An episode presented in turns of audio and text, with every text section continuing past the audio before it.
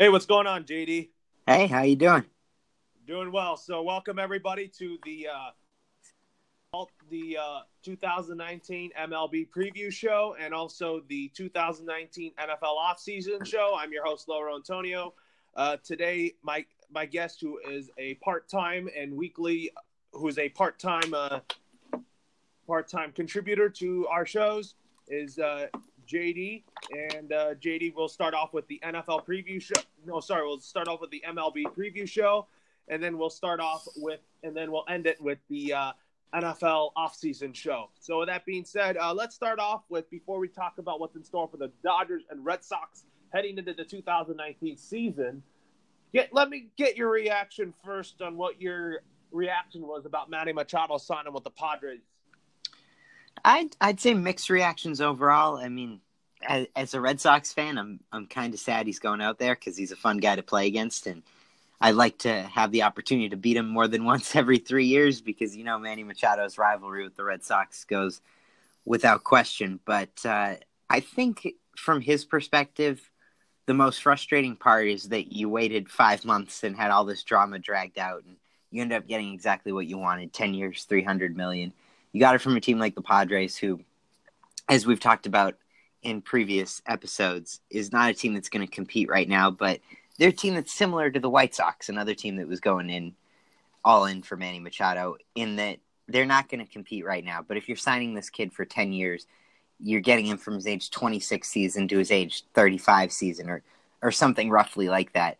This is a deal for him and for the team for the future. Yeah, they're going to struggle this is probably going to put butts in seats for the next year or two while they're they're still building. But I think going out and getting a free agent, yeah, last year they went out and got Hosmer, but I don't think that really moved the needle for anybody, especially fans in San Diego. Hosmer is a quality player, but Manny Machado, regardless of my feelings for him, is a phenomenal ball player, probably top 10 baseball player in the league. He's just entering his prime and seems like he's going to be manning the hot corner in San Diego for the next decade. And like I said, while they may not finish above 500 this year, as far as the future goes, they could be an exciting team.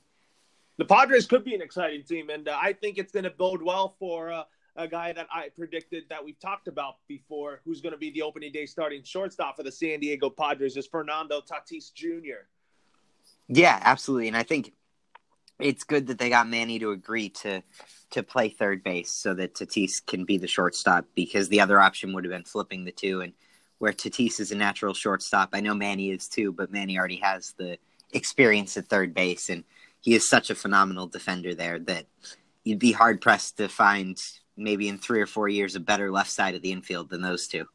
Absolutely. And and I do believe that I've talked about it in previous episodes that I believe that Fernando Tatis Jr. will win the National League Rookie of the Year, and on the American League side, uh, as we'll get to our official predictions of the MLB awards in just a in just in just a little bit. Um, I had Vladimir Guerrero Jr. winning it unanimously. Mm-hmm. Absolutely, he, he's another exciting guy to watch this coming season. Yeah, and especially in spring training. And uh, with that being said, um, we also talked about Bryce Harper, and I heard a developing story that the Dodgers were back in the mix to get Bryce Harper. It doesn't mean the Dodgers will necessarily sign Bryce Harper. I don't see Bryce Harper eh, being a Dodger. I see Bryce Harper being a Philadelphia Philly because I think that's a foregone conclusion. I agree. I, I think it's similar to the Machado situation. Obviously, you had a surprise team jump in at the last minute with Machado going to the Padres. But overall, it just seems like Harper's been tied to the Phillies for so long. It's such a natural fit. And he, he does move the needle at least a little bit there. I know the talk died down when they signed a guy like Andrew McCutchen. And it's like, okay, they're spending money in different areas. But obviously, you'd never pass up the opportunity to add a guy like Bryce Harper. And he fits naturally right into right field there and really completes that team. Yeah, so you don't think Harper will end up being a Dodger because the Dodgers just offered him a, were interested in signing him to a short term deal, and that's unlikely because Bryce Harper wants a long term deal. Yeah, I think that's that's more the Dodgers just still trying to throw their hat in the ring, but overall, I think Matt, Bryce has just been in so much contact with the Phillies. They're a team that seems to be interested in offering him at least close to what he initially wanted. Um, so I think it's a good fit, and I, I think it'll get done. I would hope someday this week. I say Harper to the Phillies should be done by either sometime today or sometime tomorrow. Mm-hmm. Yeah, I hope it it gets done soon and we can just move into actually playing baseball. yeah, I want to start playing baseball already. And uh, I know the Giants had their offer with Harper, but I don't think Harper is going to want a short term deal. I think Bryce Harper is going to end up signing at least a 10 year deal with the Philadelphia Phillies. Yeah, absolutely. I think it's going to be 10 years. I think he's going to go to try to go for a little bit more average annual value than Machado did just to kind of one up him and, and get the new richest contract in baseball. But overall, I think it's a good fit. I don't see the Giants offer materializing either. If if you're saying those are both short term deals, the Giants and the Dodgers, I don't think that's what Harper's looking for. And the Phillies are a similar situation to the Padres for Machado. Both these guys are investing in the future. The Phillies, yeah, they were a year or two ahead of schedule last year and really jumped onto the scene and surprised everybody with their young core. But regardless, it's still an investment for these guys for three, four years down the line when you're going to be competing for championships. Yeah, absolutely. So, above all, expect Bryce Harper to be a Philadelphia Philly. And now that being said, now that we kind of got those thoughts out of the way, um, let's talk about what's in store for the Dodgers and the Red Sox heading into the 2019 season. For the Dodgers, let's talk about what their big offseason move was. They added AJ Pollock. And what did you think about that signing for the Dodgers? I think Pollock's a phenomenal player. He's very underrated. It it was a surprise move in my opinion when we were talking the beginning of the offseason with all the different outfielders they had, almost having too many that they go out and get another outfielder in Pollock and obviously they have the trade with the Reds getting rid of Puig and Kemp, but I know Pollock's a year or two off of a, an injury. He's coming into his age 31 season, but I think he's a great player. He's a good caliber defender, and if you look at his stats from previous seasons, he's tailed off batting average wise, but he's had a couple seasons over 300. Can hit for a little bit of power. 21 home runs last season, and just an overall quality player. It it's not a move that I expected coming into the offseason, but it's a move that I like. I didn't expect the Dodgers to get AJ Pollock, but I knew that AJ Pollock likes the NL West. I thought he was going to go to the Braves. But I think with him being a Dodger, that means when the Dodgers got AJ Pollock, that means the door is closed for the Dodgers to get Bryce Harper. Now that we have, now that the Dodgers have AJ Pollock. Yeah, that that is true. That um, could close the door on that. And I, again, I I just think the Dodgers are throwing their hat in the ring on Harper just to throw it in there. I don't think there's serious interest, and I think the Dodgers know that they're not going to be able to offer Bryce Harper what he is looking for, and that there's going to be a team like the Phillies who are going to match that and then some, maybe. So I think what it, what Rob, Dave Roberts was saying about how the outfield works, he expects AJ Pollock to be in center field most of the time, and then in right field would be Cody Bellinger, who I expect to have a, a bounce back season after a sophomore slump last year. Yeah, I I like that trio outfielders. You got Pollock, you got Bellinger, and I'm assuming the third guy would be Pederson. No, the left fielder would be Alex Verdugo. I don't I don't expect Joc Pederson to be a starting outfielder because Doc Joc Pederson is a one dimensional player. Mm-hmm. No, and I get Verdugo. He he is better hitting for contact. The guy doesn't doesn't rely on the home runs. Joc Pederson's a guy that a lot that always relies on the home runs. With Alex Verdugo, that we've talked about in the past, he's the, he's a guy that's going to be in contention for Rookie of the Year in the National League this year and I expect him to start in left field. Mm-hmm. Definitely, it's an interesting dynamic, and you still see that logjam of players in the outfield there for the Dodgers, even after making that trade, getting rid of Puig and Kemp. You, you guys have phenomenal backups, whether it's a guy like Pederson or Hernandez out there. So, good depth is something that you can never have enough of, and I I think the Dodgers have done a good job establishing a, a deep roster of players. Yeah, and another offseason addition that they got was that we talked about this in the past. and you told me about this guy. He's an LA kid, and that's former Boston Red Sox Joe Kelly. Now that he's a World Series champion with the Red Sox last year, now he's a member of the Dodgers. Do you think Joe Kelly's going to be a great piece to this Dodgers bullpen?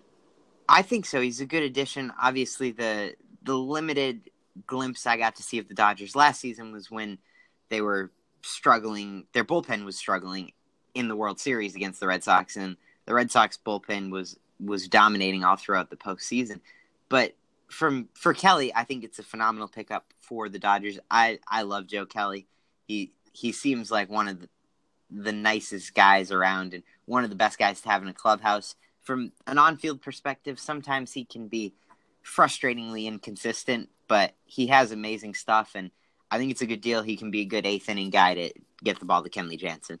That's what I expect to see out of Joe Kelly. Be the eighth inning guy for the Dodgers to give the ball to Kenley Jansen. Other another offseason move that was very good for the Dodgers was a guy that they were also familiar with back in the day, and that was adding Russell Martin back to the Dodgers and a guy that's a bridge catcher for Will Smith and Keibert Ruiz. Do you think Russell Martin? You've seen Russell Martin play for the Blue Jays, but do you think Russell Martin is is a good move for him? For did you think the Dodgers made a good move to trade for Russell Martin? Um, I, I mean, he's getting up there in age, and he didn't really have a fit with the Blue Jays declining in his co- career, and the Blue Jays really going into embracing the youth movement. So I think it was a good move for the Blue Jays to trade him away. Getting Martin from Blue Jays, I think it's good from the Dodgers' perspective in that he can be a temporary guy who plays maybe three or four times a week while those young catchers are getting ready. I don't think it's a, a permanent fix or even a fix that lasts more than a month or two for the Dodgers. But I I do like the perspective the move from the perspective of giving them depth, waiting for those young catchers to get ready and fully big league acclimated because I know you've talked about in the past the Dodgers do have some good catchers coming up in the system. Yeah, and Martin is a veteran, a guy that's 36. I saw him play this past weekend when the Dodgers played against the Angels and the White Sox and the Dodgers. When I saw them, they looked really good. They they're a team that didn't rely on the home run ball a lot, and uh, I think they're a team that's really improved on hitting small ball and just hitting for average instead of for the home run ball all the time. Yeah, definitely. And I mean, from as being a Red Sox fan, you love the ability to get on base. The Red Sox under Alex Cora been that team that grinds out at bats and works for those hits. I know you have Mookie and JD who can mash the ball, but they really were a team that didn't win with the long ball, and I, I think there's something to be said about getting those hits and getting guys on base. Yeah, the Dodgers, I think, so far have really improved on that, and I think they're going to continue to work on that during those spring training games. And uh, with that being said, I'll tell you my breakout stars on the Dodgers in 2019. So um, one of them is Alex Verdugo, the other is Walker Buehler, and the other is Julio Urias.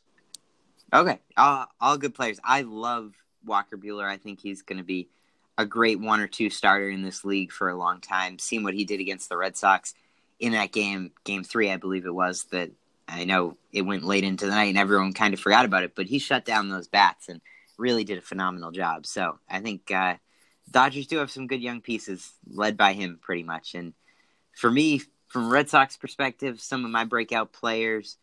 One is Devers. I know he burst onto the scene last year, but I expect him to take that next step forward this year and boost the average a little bit and hit for more of that power, become the everyday third baseman that people have been waiting for him to become. Uh, maybe get near 25, 30 home runs, had 21 last year. And then as far as the young guy, I know we've talked about him in the past, but Michael Chavis, he's the Sox top prospect. And so far in two spring training games, he's hit two three run home runs. So good start for this guy. I don't know how much playing time he's going to get, especially with the current lineup that the Red Sox have, but young guys like Chavis and Casas and Bobby Dalbec are all guys I could see impacting this team in little ways in 2019 and then in 2020 maybe pushing to become full-time starters. Yeah, now that being said, we kind of talked about what the biggest and dumbest offseason moves for the Dodgers, and also to point out for the Dodgers, their dumbest offseason move was trading away Yasiel Puig and Matt Kemp, and also losing Yasmani Grandal to the Milwaukee Brewers. Mm-hmm. I thought I'm not sure if the Dodgers trade away the right players, but I think especially after the Pollock deal, but even before that, you needed to trade away some of those outfielders and I don't know who you personally would have traded away. I don't know if it was the right move to get rid of Kemp and Puig, but they definitely needed to clear that logjam out. Yeah, they needed to clear the logjam out for the Dodgers when it comes to their outfield situation.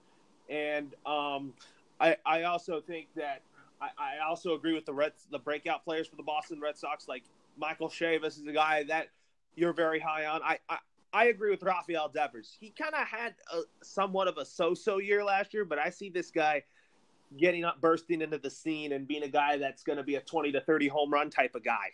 Yeah, I think so for a long time. And while he did have his ups and downs at the plate, one area I think he really improved in last year that often goes overlooked is his defense. He'll still make some boneheaded plays on simple ground balls right to him. but he's showed expanded range. He has a great arm, so he has the potential to to be the third baseman of the future for this team and won't have to move over to first base or something. I think they'll eventually try to move a guy like Chavis or Triston Casas over there, one of the top prospects, because they'll be blocked by Devers at third base. And I think another thing with Devers is people forget to realize this this kid's like he was 21 years old last year. A year ago, he was playing in Double A ball, and now he's coming up and expecting to be the everyday producing third baseman for the number one team in baseball. And he he just couldn't do that every day. So I think people had inflated expectations of him last year, myself included, and that's why people think he fell short of expectations. I thought it was a good growth year for him, and this year is the year I think he finally puts everything together. I think he will too. And uh, with Chavis, do you see Michael Chavis being the opening day starter at first base? No, I, I don't see that unless he continues to hit a home run every single day in, in spring. But I think if you're the Red Sox, you have Mitch Moreland and Pierce. That platoon worked so well last year. Pierce is a World Series hero. Moreland is a great everyday first baseman, gold glove caliber, can give you the long ball every once in a while. So I highly doubt that Chavis will be on the opening day roster, but I would be fairly confident Moreland and Pierce both have one year left on their deal. So I could see Chavis definitely being the opening day starter at first base in 2020 if he continues to progress like he has been. I just don't see him following the track that Devers and Benintendi have of being rushed up to the majors just because this Red Sox team doesn't have a need like they did when they called up Benintendi and Devers. And what about guys like you mentioned, like Triston Casas? I I think they're in a similar situation, a little even farther off than Chavis. Um, you look at the Red Sox top three prospects are Michael Chavis, Triston Casas, and Bobby Dalbec. All are third basemen. All are blocked by a 21 year old third baseman in Rafael Devers. So they're going to have to find positions for these guys. I think if you look at it, Chavis is the best of the bunch right now and the most polished. Casas was a first round pick last year, so I think he's still a couple years away from making the big leagues. They could transition him to maybe uh, JD Martinez role as a once in a while corner outfielder, maybe a DH in four or five years once JD um, leaves. And Dalbec, I've heard that the Red Sox may try to transition him to second base for the post Dustin Pedroia phase of Red Sox history. But overall, I think they're going to need to find some ways to maneuver these guys around. I don't think you're going to need to see much of it this year. Uh, Dalbec and Chavis, more so than Casas, could have a chance to impact the roster this year, particularly in August and September, as injury call ups. And they'll be exciting guys to see, but I just don't think there's really a need for them on the roster right now. I think Dalbec, like what you said, could transition into Dustin Pedroia's old role at second base when Dustin Pedroia retires, and also talk about some pitching prospects like Jay Groome, Bryan Mata, Tanner Hoke. So, out of those pitching groups, who do you think is going to be a starting pitcher out of this pitching prospect group for the Red Sox? So, Jay Groome's fallen off a little bit lately, but I mean, the kid is a phenomenal talent coming out of the draft. So, I think he has the highest ceiling of all these guys. You look at guys like Houck and Mata; they, I think they could be quality three, four starters. An interesting case is uh, and Hernandez. He's really shot up Red Sox prospect boards, and it it'll be interesting to see where he fits into this rotation. The Red Sox historically have been terrible at drafting and developing pitchers, so I'm a little concerned as to how that's going to work out. But one guy I know I've talked to you about before, who's a little further down, but that's just more because of the position he plays, um, is Durbin Feltman. The Red Sox drafted him out of TCU last year in the third round. He's a righty who was a closer at TCU, one of the best closers in college baseball history, and he was billed as one of the most major league ready prospects in the draft. He's probably ready to come up at some point this year. Look for him to join the bullpen and make an impact just because the bullpen may be a need for the Red Sox this year, and it, it it's going to be a tough transition without Kimbrel and Kelly, no doubt about it. Despite some of the guys like Barnes and Brasier that they have in the bullpen, so hopefully young guys like Feldman Feltman and maybe even some of these, not Groome because he's more of a starter, but Houck and Mata and Hernandez could potentially become relievers too. So give them a shot uh, at certain times during the season. Yeah, I mean, it, we're going to get to the bullpen right now for the Red Sox. So I do see them losing Craig Kimbrel, and I do think Craig Kimbrel is going to the Phillies. And who I see being the closer of the Boston Red Sox now is Matt Barnes. I agree. If Kimbrel does leave, which I mean, it's looking more and more like it every day, and the Red Sox have come out and said at least three times, more explicitly each time, that they're not going to spend money on a closer. I the one concession I'll make is I could see Kimbrel coming back to Boston on maybe a one year deal for maybe like ten million dollars if he wants to just sign a deal and test the market next year when it's not so flooded with closers. The one move from Kimbrel's perspective, and I think it's just to gain leverage that I don't like is that he's considering sitting out the year because he's not getting an offer that he feels is worthy of what he's worth. But if you look at it, he's getting offers right now. I don't know if he's going to get better offers next year, being a 32 year old who hasn't pitched in 18 months. So, I mean, that's a gamble he's got to be willing to take. And he may also be saying that to a team like the Red Sox, saying, I'm willing to sit out this year, but you can come calling me in April when your bullpen falls apart and you realize you need me. And maybe overpay for me. So it, that'll be an interesting story to follow the first month of the season. But I do think Kimbrel could end up in a place like Philadelphia, maybe even Atlanta. I don't think any team would be wise to give him a five, six year deal like he's asking for. But for the right price, three, four years, maybe, he, he is arguably one of the best closers in baseball history. So he'd be a great guy, a great addition to the team. But the Red Sox bullpen, it, it's going to be a work in progress. All the I don't want to kid myself and think that each of these guys are going to repeat the amazing performance that they had last year because they don't have the track record of proven success over multiple seasons. But if you look at it, you got a guy like Matt Barnes, you mentioned, who I think will be the closer. They try out Ryan Brasier as the eighth inning guy, maybe. You have to hope guys like Tyler Thornburg, another year removed from his thoracic outlet syndrome surgery, is able to come back and perform. And the Red Sox did also get a pitcher. His name is eluding me right now, but he pitched yesterday for the Red Sox in relief and struck out the side. They got him from San Diego, so he could be a guy to keep an eye on as a potential reliever. He's not a high profile reliever by any means, but um, any anybody helps at this point. Yeah, I think who I think will be the future closer of the Boston Red Sox is Durbin Feltman. Yes, I I think so. I think he'd fit right in, and it's just a tough transition right now. And I think that's why the Red Sox don't want to sign Kimbrel for six years because that would just be a bad investment. But if they can get a stopgap for one or two years, or maybe one maybe one year even, and Feltman can come up by July this year, and it becomes a revelation as a closer. I I think he will be the closer of the future. I'm just nervous about putting my trust in him, even though they say he's big league ready to come up right now and just be lights out for a World Series contender as a closer. But at the same time, the Red Sox just have such a high payroll. I think it's smart to to cut salary and going out and getting a reliever or signing someone who's still left in April could be an option for this team. Yeah, and well, let's address the catcher's position now. I think who's going to be eliminated out of that group is Blake Swihart. I think I expect Christian Vázquez to be the starting catcher for the Red Sox, and I see Sandy Leon making some starts too. I agree. I would say overall, I think Vázquez is the number one or the safest to still be on this team and be the one who isn't traded. I'm not saying he's going to be the everyday catcher. I think the Red Sox will roll with two catchers and do some sort of platoon especially if it's Vázquez and Leon, which seems like the most likely option because the Red Sox really haven't been giving Swihart a chance to catch behind the plate. Um, they've tried him out in different positions, and a utility role just doesn't fit. There's no real room for him on this team. So I think Swihart is the odd man out. The only thing I could see potentially changing it and maybe making Leon the odd man out is if Swihart comes out and has a very good offensive spring because he is when each catcher reaches their potential, the best of the three offensively. And offense from a catcher is something that the Red Sox lacked last year.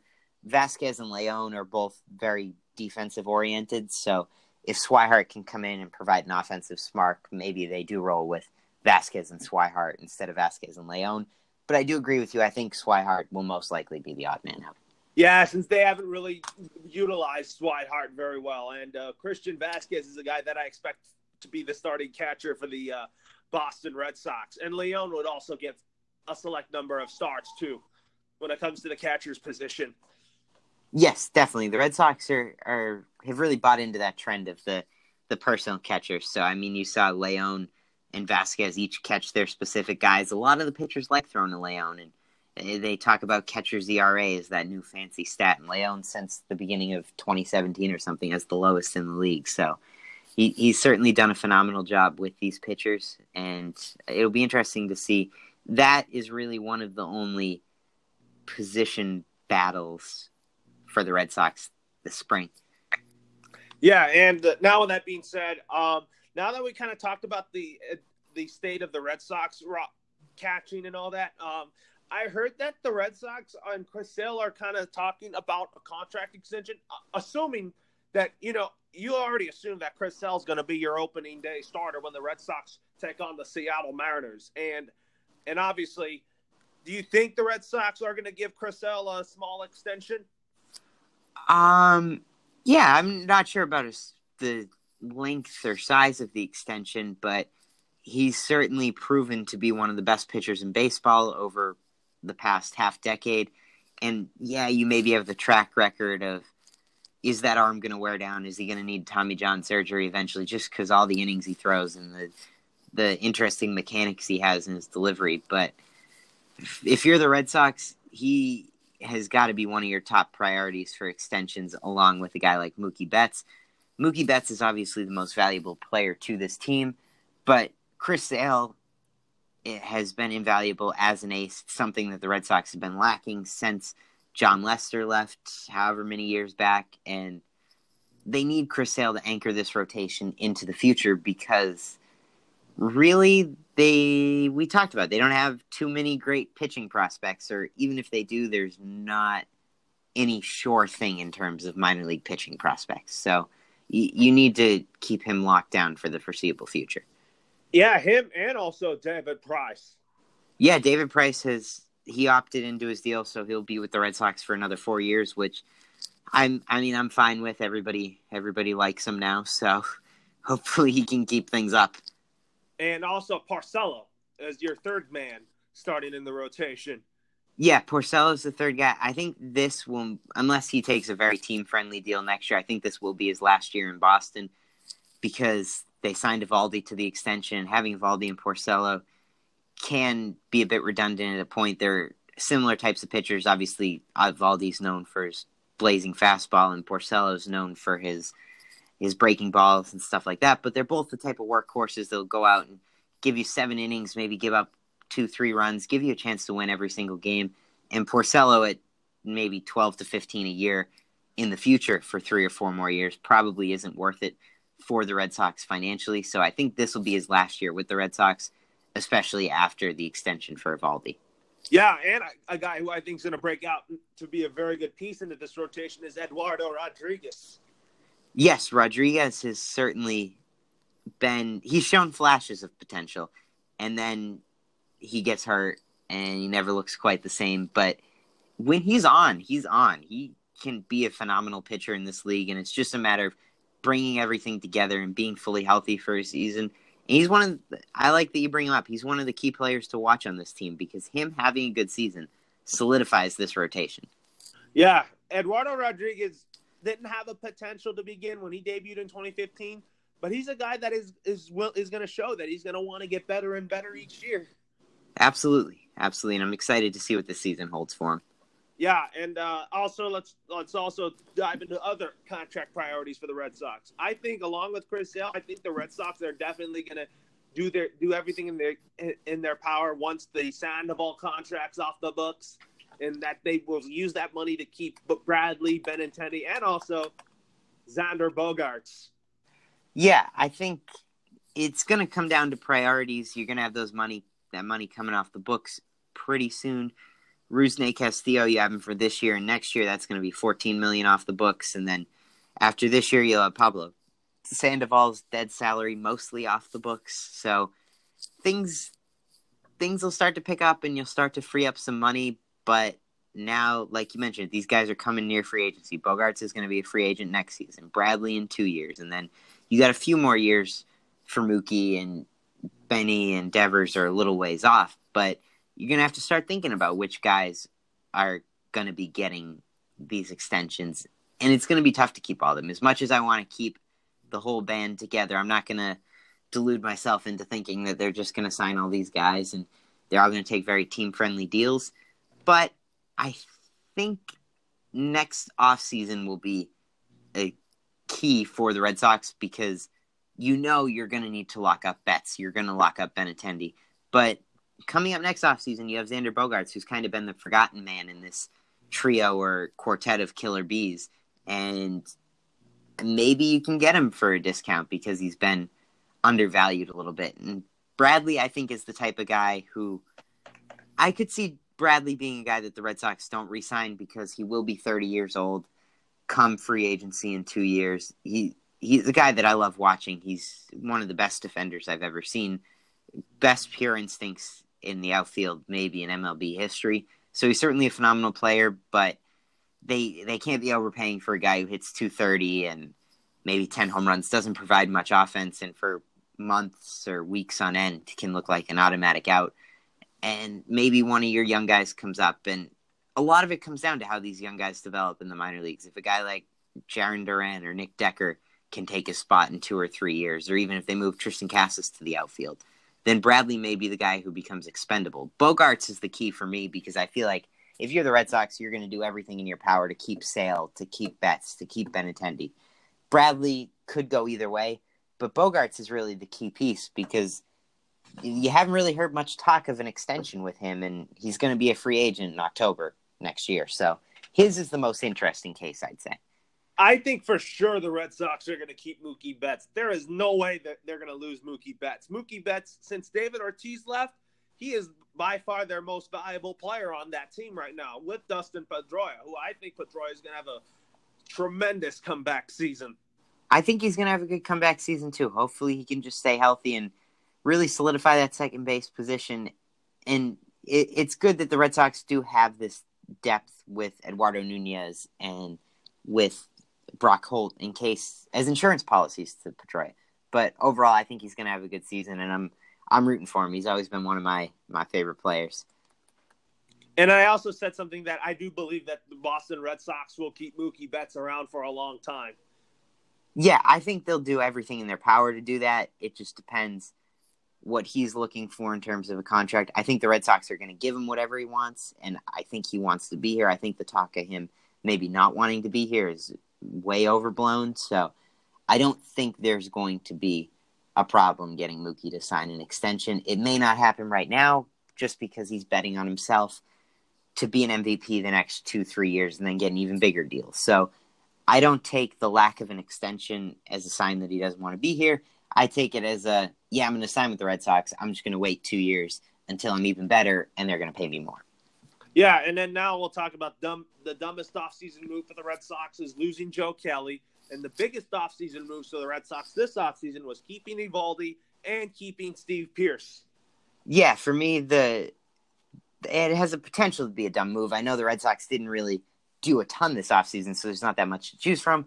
But it, it can be said that doing nothing to address the bullpen, whether that is, like you said, losing Joe Kelly, potentially losing Craig Kimbrel, or not going after a guy like Zach Britton or Adam Ottavino or Andrew Miller, guys who the Red Sox probably should have been in on, but they they didn't go out and try to get those guys. So I'm not going to say it's a, a dumb move yet, but it has the potential to be the dumbest of any of the moves they made, with real no real proven guys coming out of that bullpen for a World Series contender. And the best move, signing Eovaldi uh, to the four year deal. I think it's a great move. He's 29. He's one of the younger free agents, so you're still going to get him for the rest of his prime, basically. You got him to a pretty team friendly deal. And I know people have seen the Tommy John surgeries as a concern, but from my perspective, the kid's had two Tommy John surgeries. He still throws 99 miles an hour. I don't know if it's even physiologically possible to have three, so I don't know if it should be a concern to have a third one, but I've never heard of anyone having three. So the arm should be structurally sound by now. Yeah, Nathan Eovaldi, I kind of knew see, saw him play when he was a member of the Dodgers. I think he's a guy that coming off of two Tommy John surgeries is a guy that throws hard, hits his fastball at like triple digits, and and I think he's going to be a key piece to this Red Sox rotation. I although there's people that have said that he has closer type stuff. Yeah, I don't see that happening. I think he's proven too valuable as a starter. Maybe he can fill in that closer role at times. I think that's more born out of what he did in game three or game four last year against the no, game three was. Game three, his heroics pitching all those innings out of the bullpen. I think that's what sparked that conversation. I also think that moment is the reason he's still with the Red Sox. That was his defining moment. He became a hero here and an easy choice to bring back.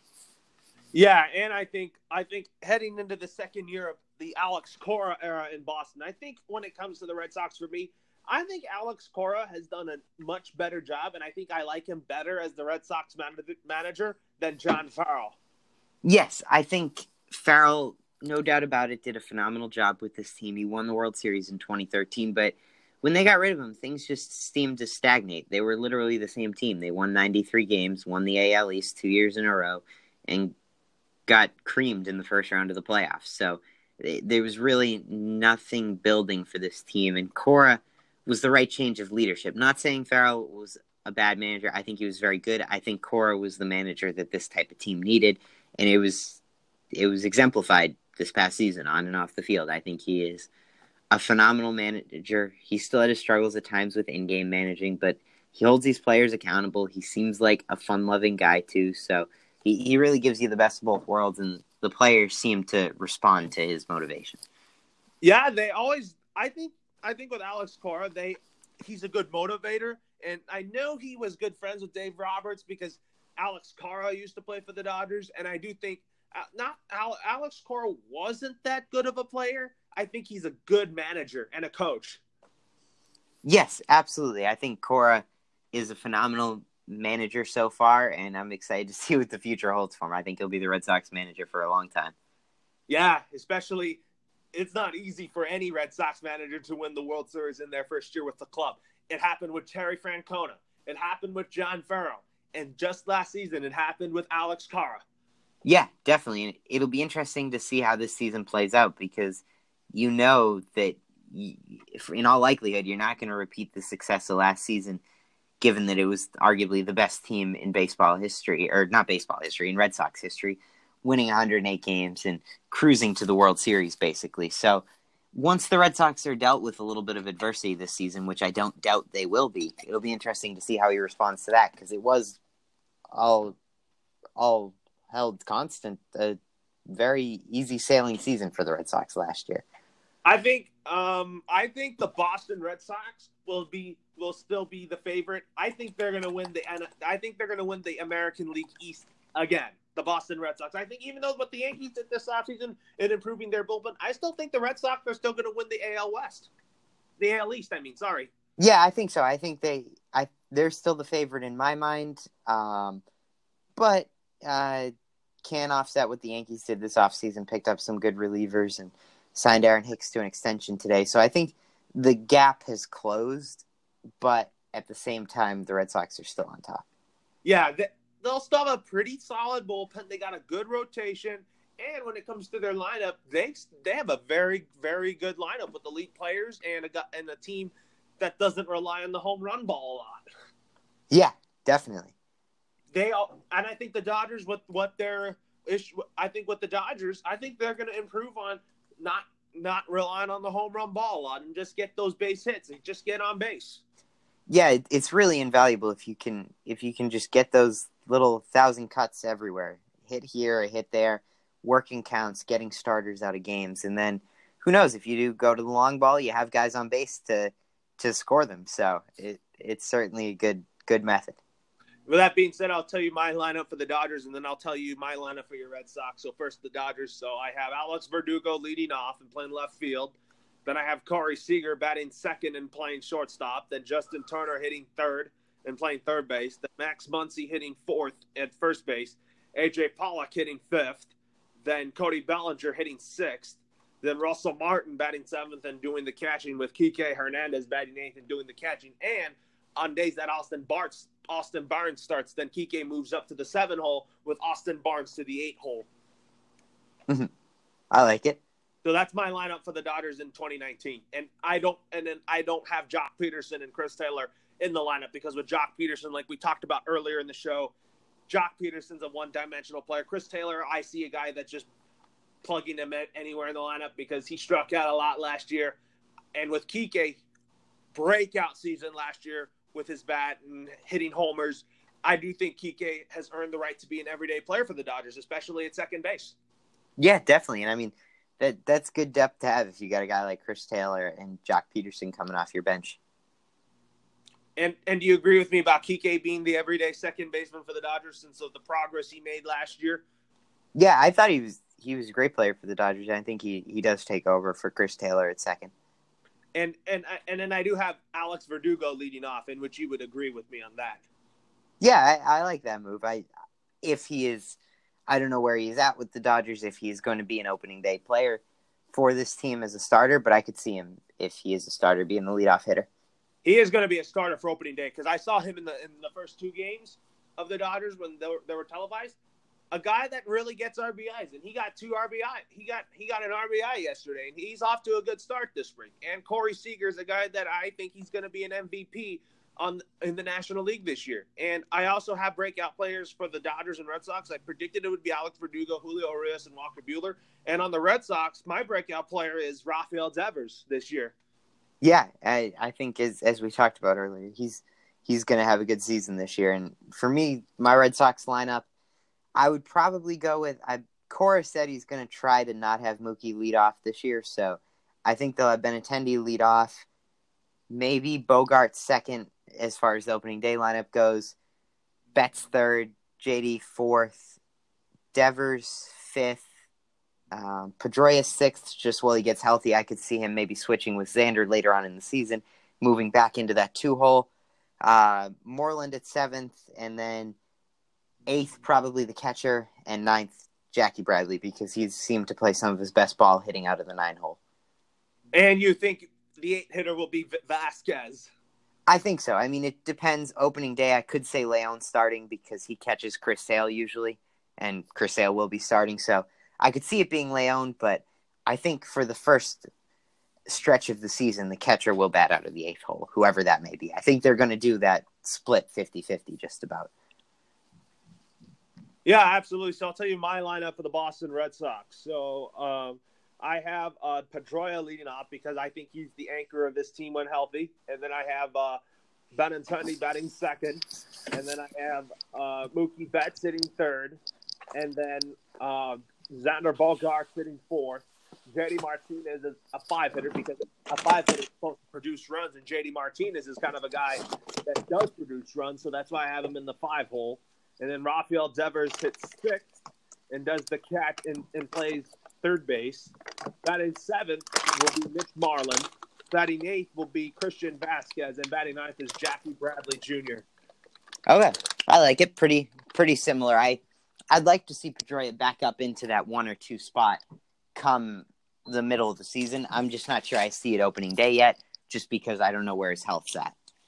The reason why I have Pedroia leading off is because he's the uh, veteran of this team, and uh, I know Alex Cora doesn't want is trying hard to not put Mookie Betts into the leadoff spot. The reason why I have part of the three of the killer bees, two, three, four, is because they're key, and I think Bogaerts is a good cleanup hitter, a guy that can get on base for JD to bat fifth, and then JD could just drive him home from first because JD's a run producer. Mm-hmm.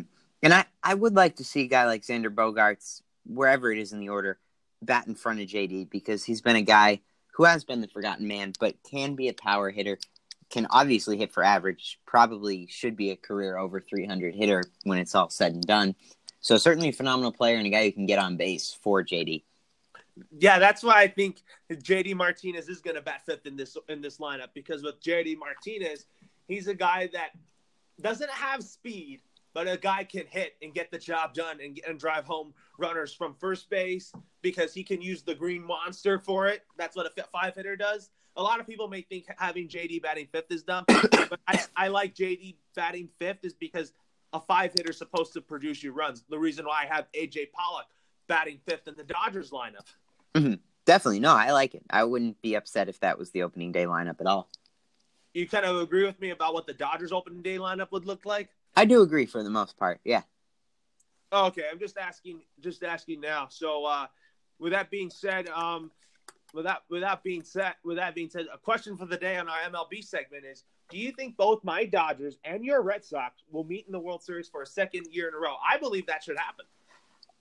I'll say this: I think the Red Sox and the Dodgers are still the two most talented teams in the league. I'm gonna say I would lean toward no, nothing against the Red Sox or the Dodgers, but it's just so tough to get back there if you're the Dodgers three years in a row, or if you're the Red Sox even even two years in a row, and other teams have beefed up around them. I think the Dodgers do have a little easier of a path to get back to the World Series. The Red Sox obviously have to deal with the Yankees and the Astros and the Cleveland, so it, it'll be interesting. I don't know if my Red Sox will hold up their end of the bargain. I would love to see it again, and I'm not going to count it out, but I would lean toward no just because of how difficult it is to get back there. I believe that those two teams will meet again because even though the Dodgers and Red Sox played last year, and then I thought losing in five was unacceptable. I want, I want, to, I want these two teams to meet again so that we can go, we can play until seven games. Oh yeah, I, I would certainly to love to see it because I thought last year was, I thought that I thought that game four of of last year's World Series was a game that the Dodgers should have won. Yeah, it, it's a game that the Dodgers needed to needed to have, and that was really you thought that was going to be the swing of the series in the Dodgers' favor, but it ended up being the swing back in the in the Red Sox favor. Yeah, that's why I, th- I that's why I want these two teams to meet again in the World Series because Dave Roberts and Alex Cora are very good friends, and I think these two could actually meet again. And I think the Dodgers could definitely get revenge on those Red Sox. Yeah, no, I, and I know that they're going to be playing again in the regular season in Fenway Park for a three games weekend series in Boston. Yeah, I'm, I'm, looking, I'm forward, looking to forward to, that. To the uh, schedule, if you know what I mean. Oh yeah, definitely. That's not until after the All Star break when the Dodgers go to Boston. I'm looking forward to seeing those teams play. These two teams play again in a World Series rematch in July. Oh yeah, I'm I'm very excited for it.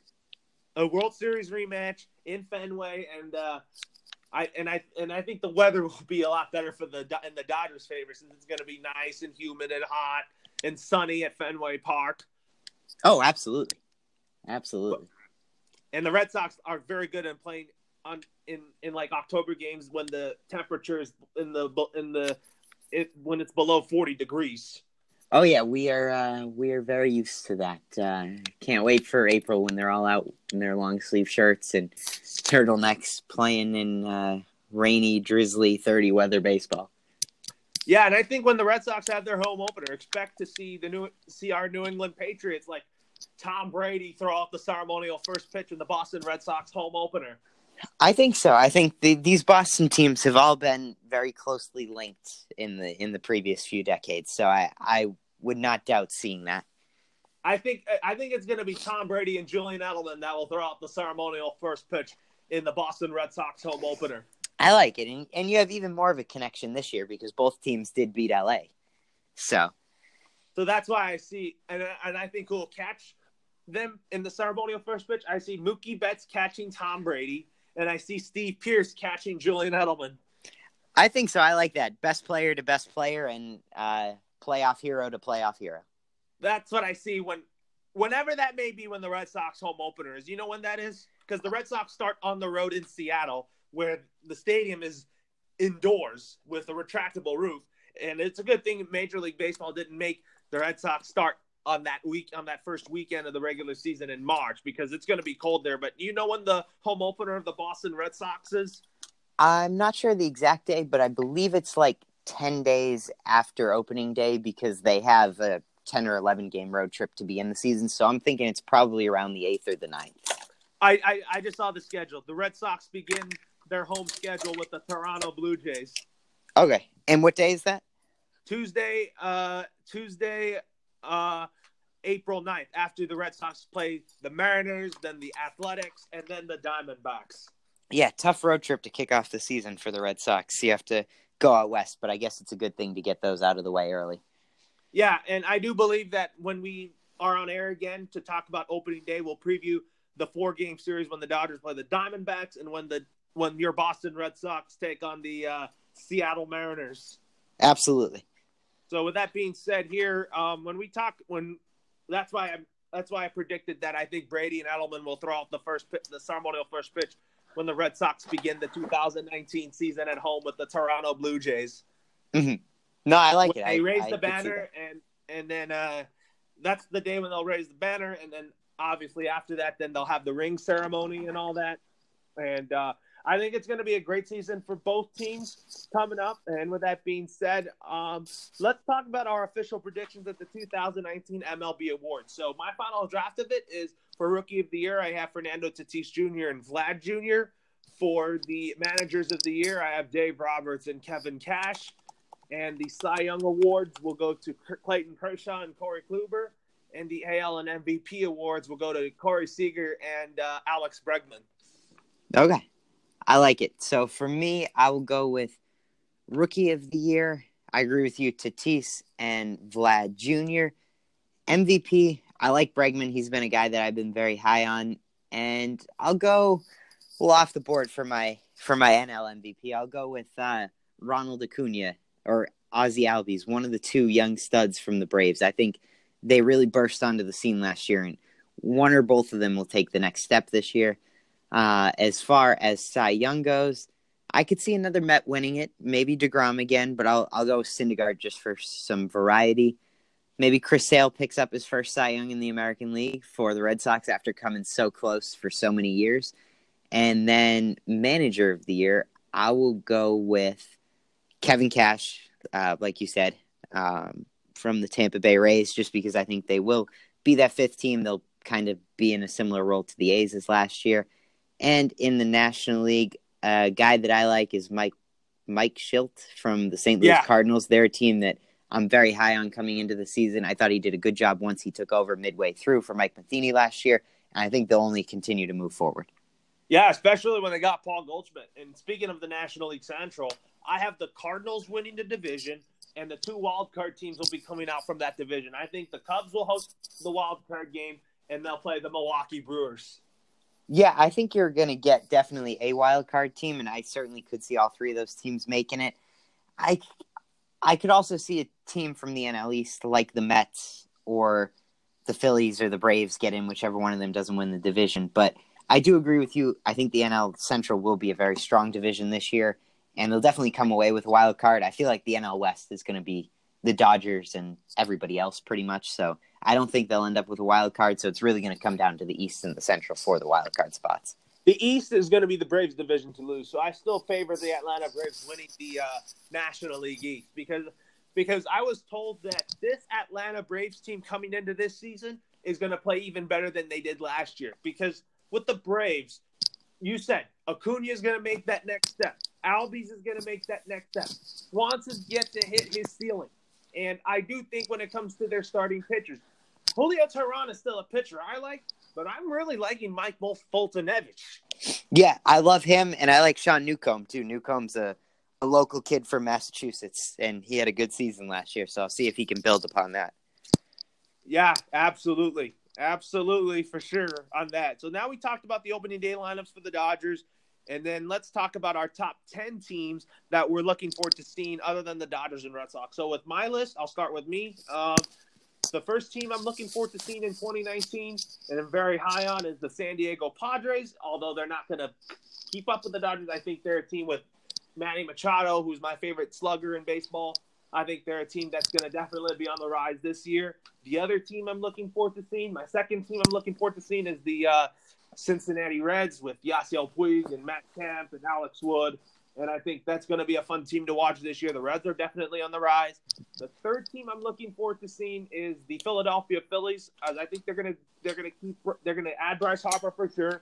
They're going to improve on what they had last year.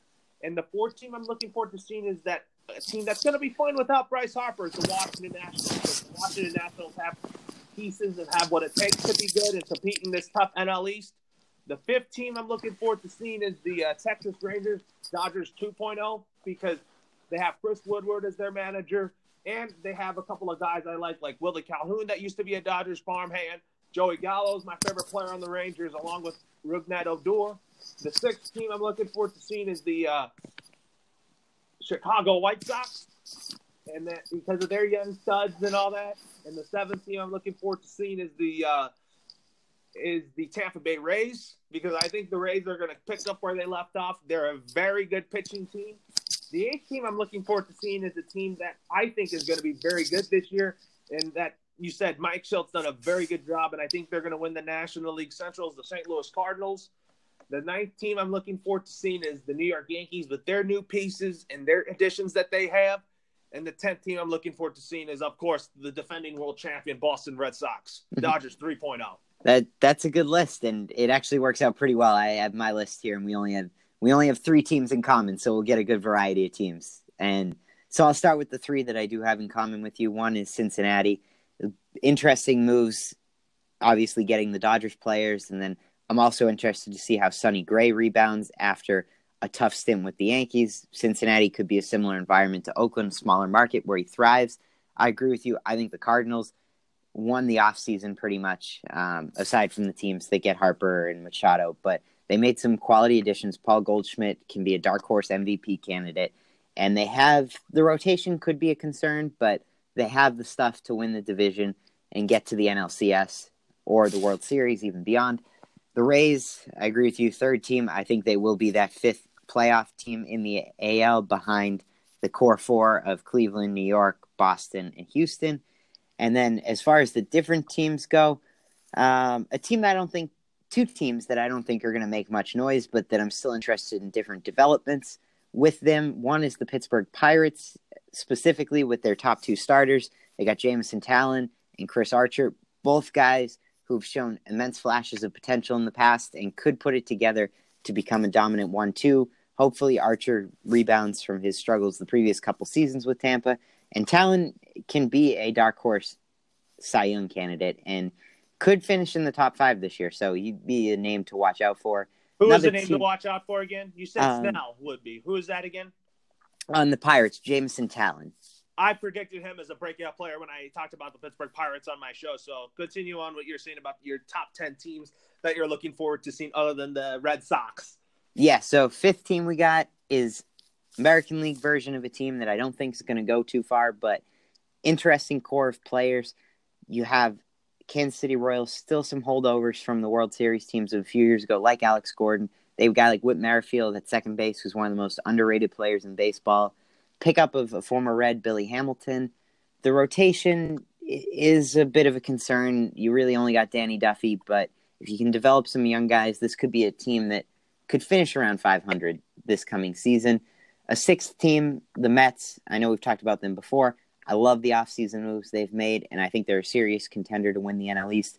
Colorado, I think they are going to regress from last season, but they're another team I'm looking forward to just because I want to see what happens with Nolan Arenado. He seems to be getting close to an extension, but is he going to want to sign a 10 year extension if this team starts to struggle and isn't going anywhere? I do think he'll ultimately stay there, but I want to see how that develop, develops in the Mile High City. And then we got San Francisco Giants, who I think are going to finish near the bottom of baseball, but they kind of got an interesting experiment. They they got some okay young guys. They have a lot of overpaid veterans like Brandon Belt and Brandon Crawford, Evan Longoria, Madison Bumgarner, Buster Posey, uh, Jeff Samardzija, and others like that. I'm not saying that all of them are overpaid and washed up, but they certainly have the name brand talent. But if this was a team four years ago, they'd be really good. Now, not so sure. And then with my final, I got two teams left, I think. Uh, one is the Atlanta Braves, who we already alluded to. I won't go too deep into that, but I think with the Mets, they're going to challenge for the NL East. Like you said, it's theirs to lose. They're de- the defending champions in the NL East. And my last team is team that the Red Sox will be taking on on opening day is the Seattle Mariners. They seem to overhaul their roster every single year, but they do have a good young core with Mallex Smith and Haniger, Kyle Seager, Edwin Encarnacion. The rotation could be a little concerning, but they have some good young pieces. So it's a team that looked like they were finally going to break out of that postseason slump last year, and they didn't. I think they're a little worse off this season than they were last season, but they can be that type of team that competes and will challenge for a wild card spot into the final month of the season. I'm not sure if they will. The Seattle Mariners are going to be a very uh, disappointing team to this year because I think the Seattle Mariners have the talent, but they're still things that I think they need to work on. But when I, the reason I have the Washington Nationals on my list is because without Harper, they're going to be a fine team. Juan Soto is going to develop into a very good power hitter, and also Victor Robles too, another good young piece that the Nationals are very high on and in their future. Yeah, absolutely, and it'll be interesting to see how that develops, especially if Harper does stay in the NL East with the Phillies. You're going to have a pretty loaded division outside of the Marlins.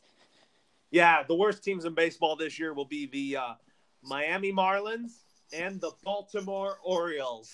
Oh yeah, I would say those two, and I, I would throw in the Detroit Tigers too. There's there's going to be some some bottom cellar dwellers in the league this year. I wouldn't put the Tigers down there because I think they're going to be a little bit better than they were last year. I think the Kansas City Royals will be. I think the Kansas City Royals will be one of the worst teams in baseball this year again. Yeah, I, I mean, I could go either way with them. They were one of the teams I highlighted. I could see them having a poor season. Uh, it'll come down to the pitching, but if things go remotely well with the pitching, I think they do have the core of offensive players to maybe get to near 500. But it remains to be seen. I don't think they'll be the best team, um, even within a 50 mile radius of them, because they'll be playing with the Cardinals. Yeah. That being said, my final MLB thought is I'm lo- I'm just glad baseball's back. Get the season started, and I can't wait for uh, when opening day comes when the Dodgers begin the season with the Arizona Diamondbacks. Obviously, you're very familiar with Torey Lovullo during his time with the Boston Red Sox as the bench coach under John Farrell. And I think Torey Lovullo, even I know he's a SoCal kid, and I think Torey Lovullo has done a decent job managing this Diamondbacks team. Yeah, definitely, and obviously they they've packed it in and seem to go into a rebuilding mode. But Lovullo is a great manager, so it it remains to be seen how he will handle this team now that they've lost guys like Goldschmidt and Pollock. And also expect Zach Greinke to be the opening day starter when the Dodgers play the Diamondbacks. So it'll be Greinke Kershaw game one, and then Robbie Ray and uh, Walker Buehler game two. yeah, and for me, my final thought, same same as you, just excited to have baseball back, and I, I'm a little bummed that the Red Sox have the 10 game West Coast swing to begin the year because I really don't need to watch 10 straight games at 10 o'clock at night. I will get through it. Baseball is a love, and you will. I will make sacrifices for it. Yeah, yeah. From you living in the East Coast and with the Red Sox playing uh, West Coast games to begin the year, it's okay. Exactly. You can stay up in your dorm, watch the Red Sox on NESN with Dave O'Brien, Dennis Eckersley, and Jerry Remy, and also my Dodgers got. Uh, a broadcaster from your Red Sox and Tim Neverett, who I think I'm looking, I'm kind of excited and interested in hearing and how his style is with the Dodgers. And I know you've heard him when he was a Red Sox, with he was working for the Red Sox, and you think Neverett's a, a good, was a good broadcaster for the Red Sox when you heard him on radio. Yeah, I think he's a good broadcaster. I think you're getting a, a great guy and a great broadcaster. It's, it's interesting. I haven't, I never really got to listen to him too much as a Red Sox broadcaster because I was mostly watching the games on TV and not on not listening to them on radio. But I've actually heard Neverett recently. He's broadcast some college hockey games around here too, so I've heard him call college hockey. And what about the trio? And I also heard that for the Red Sox. So my final MLB thought is that Jerry, that Dennis Eckersley got a got a contract extension to call more games for the Red Sox. I, I love that having him and Jerry in the booth together. Jerry is just a phenomenal person, and I'm glad he's back. And Eck is a, a fun guy to listen to, so I'm glad they have both of those guys going this season, and Eck can fill in if anything comes up with Remy. Yeah, Remy, I think is going to cut back on his workload because of him dealing with cancer, and uh, a lot of Red Sox fans might not like this broadcaster. I, I've also been familiar with this broadcaster since his days with the Dodgers. Steve Lyons is a guy that could say some not nice things, but I think Steve Lyons is a good broadcaster for you guys too. Oh, I I love Lyons. Outside of like when they were doing replacements for Remy while he was off the air, him and Eck were my two favorites. So I, I like Lyons. So Lyons will not be in the booth for all the games. No, no, but uh, no, I agree with you though that I, I do like him. And I remember Steve Lyons before because he used to work for the Dodgers on when he called games for them on the road when it was games not called by Vin Scully. And sometimes when Vin Scully was sick from home games and we needed somebody to fill in for Scully, he would pair with Charlie Steiner. So Steve Lyons isn't that bad, but I knew that he's he's not a guy that sometimes would say not the nicest things in the world. Yeah, but I appreciate his his honesty and his uh his baseball lingo. He used, he was he didn't play for the Dodgers, but he used to play for the Red Sox. Yes, he did. But with that being said, we'll take a little break, and when we come back, uh, let's talk about let's dive into the NFL offseason. Sounds good.